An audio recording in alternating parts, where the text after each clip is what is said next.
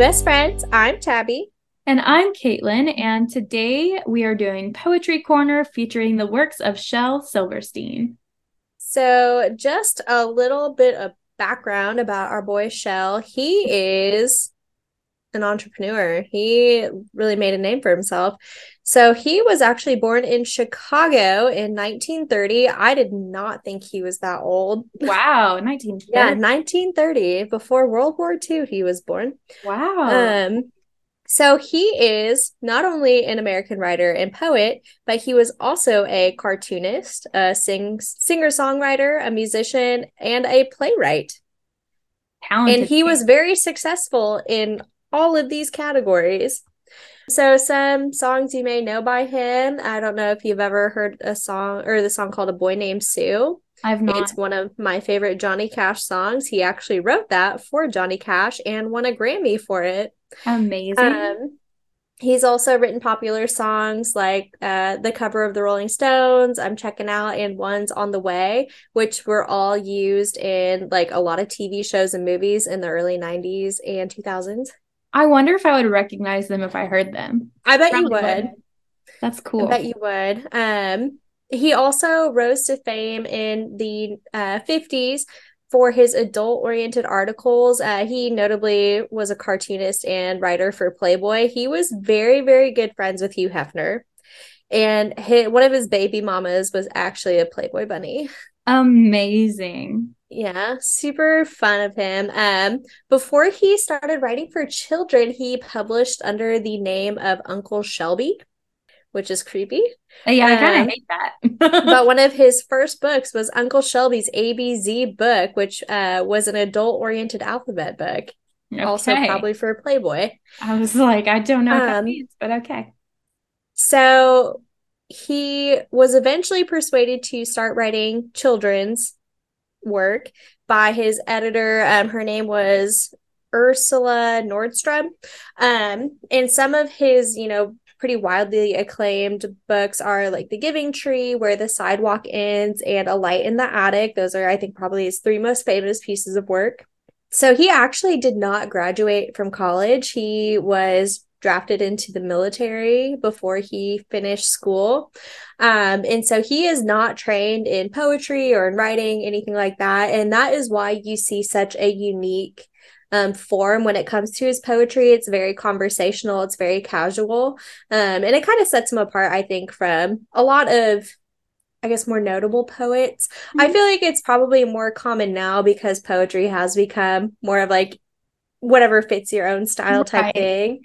But I feel like he kind of paved the way for that. Yeah. Um, some of it is, you know, kind of Buddy Wakefield esque, and I I really gonna enjoy say, that. Yeah, it kind of feels Um, spoken word a little bit. Mhm. So I feel like maybe Buddy Wakefield probably draws some inspiration from Shel Silverstein. Um, like I said, he never married. He did have two children though, uh, Shoshana and Matthew. Um, so his daughter Shoshana actually died at the age of 11 from an aneurysm, Oh, which is really sad. Um, but A Light in the Attic was written in dedication of her memory. oh my God, I did not even covering. So he accomplished a lot in his unfortunately very short life. He did die of a heart attack at the age of 68 Hmm. um, and left a very large legacy in his wake. His son Matthew is actually a singer songwriter as well. Well, rest in poetry, Shel. Yeah, Is that insensitive? super fun. No, I'm sure he would have liked it. He seemed like that type of guy. Perfect. We know him personally, Perfect. so. So we'll start with our poems. I actually chose two kind of shorter poems, but I feel like they are there's a lot to unpack in these very short poems, which I feel like could be said for a lot of his works. Mhm. Um, so the first one I chose was How Many, How Much. Um, so it starts How many slams in an old screen door? Depends on how loud you shut it. How many slices in a bread? Depends on how thin you cut it. How much good inside a day? Depends on how good you live them. How much love inside a friend? Depends on how much you give them. The poem he uses iambic pentameter, you can tell because it like has kind of that rhythmical feel to it, kind of like a Mhm. heartbeat. Um, for the rhyme scheme, he used XABA, XCBC, which is I, I feel like one of the more common patterns. in the very short poem, it's only eight lines long. It depicts it could be portrayed as one or two speakers. Um, it could also be like kind of like an internal monologue if you want to look at it that way yeah. as well, where one is asking questions, the other is giving answers. The main theme of the poem is that you only get what you're willing to put into something, whether you know that be something negative, something positive, something that's really you know important something that maybe just more of like a common day thing um but that's always going to be what you see in return I love that. I haven't heard that one before. It is, I believe, from where the sidewalk ends. Both of mine are from where the sidewalk ends. Yeah. Good one. Which is one of my favorite books. Um, yeah, so I'll start with my first one, which is Falling Up, which is from the book Falling Up. Okay, so Falling Up. I tripped on my shoelace and I fell up. Up to the rooftops, up over the town, up past the treetops, up over the mountains, up where the colors blend into the sounds. But it got me so dizzy when I looked around, I got sick to my stomach and I threw down. Oh. So, this poem, first thing that we probably notice is there is like some rhyme and near rhyme throughout, but it doesn't have like a super structured rhyming scheme. But like there's town, mountains, sounds around and down are kind of like almost every other line. Um, but it doesn't have like a super like strong like cadence to it. Um also uh something fun that he does is it's called anaphora which is repeating the first word or phrase of a sentence so when it's up to the rooftops up over the town up past the treetops and that's something that you see a lot um in like speeches when people are really emphasizing something. So that's really emphasizing the the like, you know, being up in the sky and flying around part of the poem. And then there's also the fact that the narrator of this poem fell up and they threw down, which I had a hard time landing on which term actually like fits this the best because there's neologism, which is like creating your own words. So I don't really think it's that so much as it is a spoonerism. But I had never heard of a spoonerism before. Ooh, I haven't either. Um, and traditionally, spoonerisms are unintentional. So it would be like saying you have hissed the mystery lectures instead of you have missed the history lectures. So it's like flipping the wrong, like you flip the wrong letter or something and so it makes it a little nonsensical. Um but i don't know if there's an exact term for what it is he's done here. Anyway i interpret this poem as a metaphor for growing up. So for me it paints this image of a little boy he trips on his shoelace um so it's like he's probably young maybe he doesn't know how to tie his own shoes but he trips and when he falls he falls up or I think grows up. And he's flying high through the sky. He's absolutely loving it. He's flying over mountains. He's like, this is so dope. And he's loving all this newfound freedom that's coming with growing up. But then he grows up enough to realize that actually it's kind of scary. Yeah. Uh, he takes a look around and becomes sick to his stomach and immediately just plummets from his carefree mindset. And he's like, and and then I threw down got that Icarus effect. Mom, I threw down. Yeah, he he did be flying too close to the sun. um, but I think it's a really cute little poem about about growing up.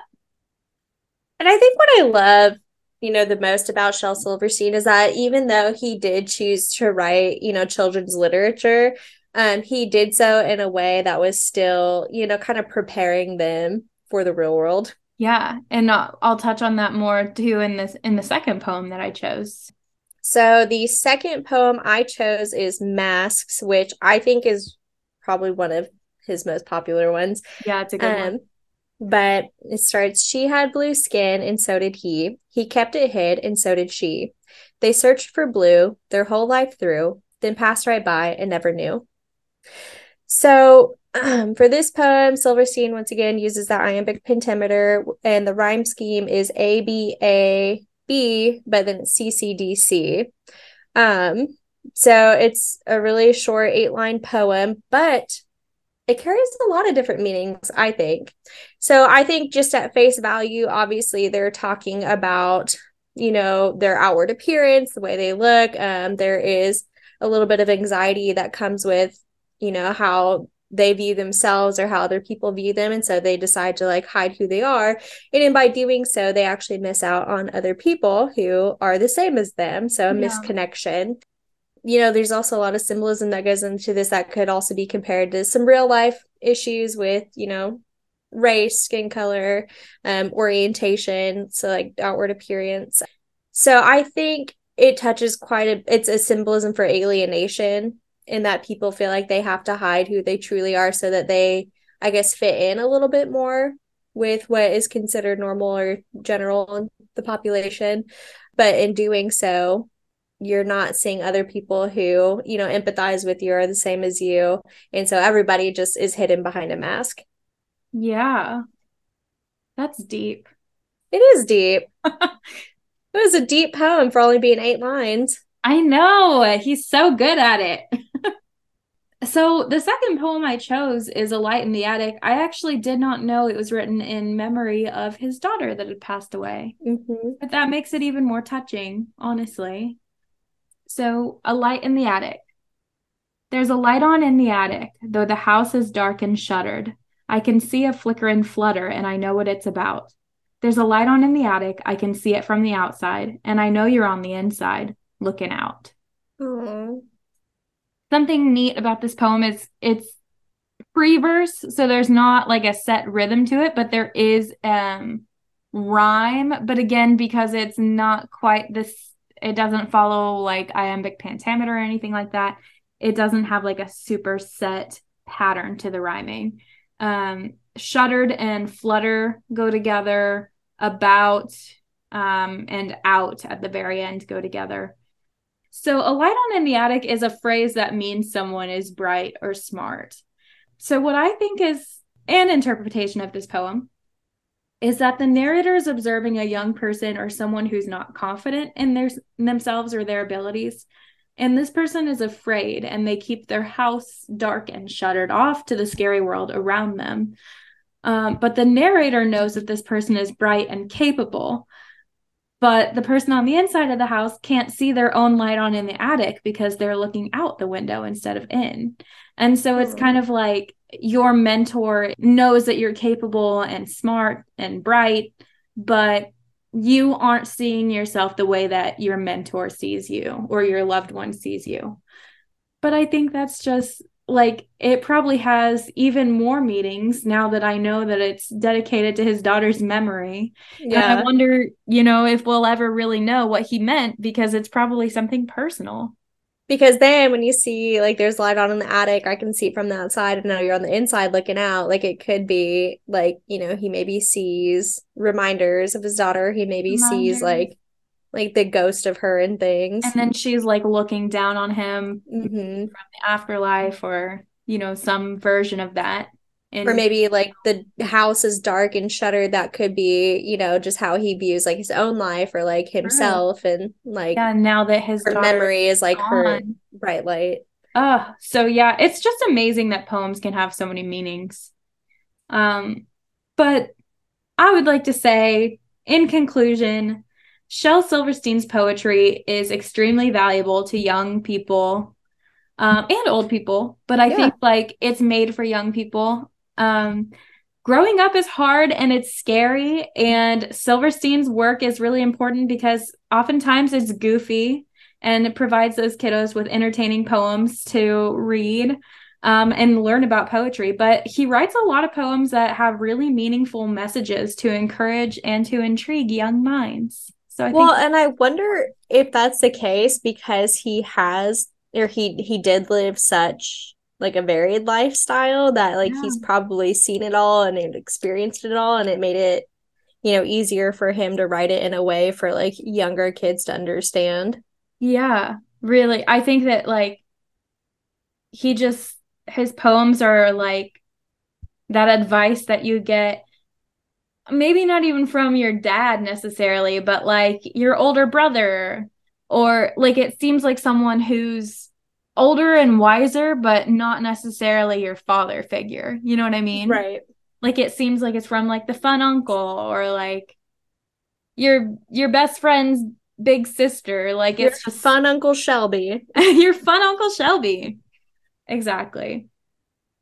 But, But that wraps up Poetry Corner. It was a nice, short, sweet little mini-sode for you. We are, just a reminder, covering Promises and Pomegranates next week. So if you want to read it, if you haven't started it, please check your trigger warnings before beginning. so get started on that book. We'll talk to you next week. And as always, Let's get lit.